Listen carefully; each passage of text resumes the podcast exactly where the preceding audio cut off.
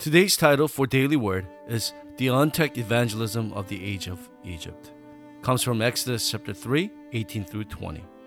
There are God's three hidden evangelism methods, and one of them is untact evangelism, or contact-free evangelism.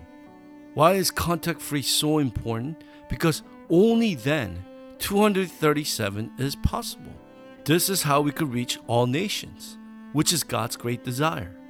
Also, in worldly sense, for our business to survive, there has to be a contact-free system. This is what Fourth Industrial Revolution would look like. And this contact-free existed before, but it will be utilized and clarified more in future.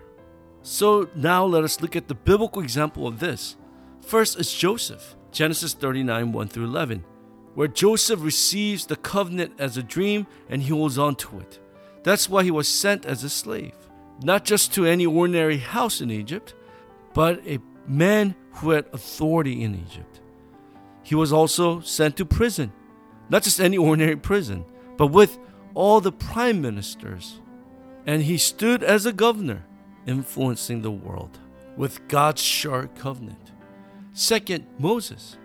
Through the 10 plagues that God sent, people heard what God did in Egypt, how he brought down all the idols. And Exodus chapter 14, 1-13, they crossed the Red Sea. This rumors spread everywhere of what God has done, how he favored Israel, and how he delivered them according to his covenant. And also the tabernacle, which explains the importance of the gospel. And third, Joshua and Caleb. They held on to this mystery and crossed the Jordan River, and the Jericho walls fell down.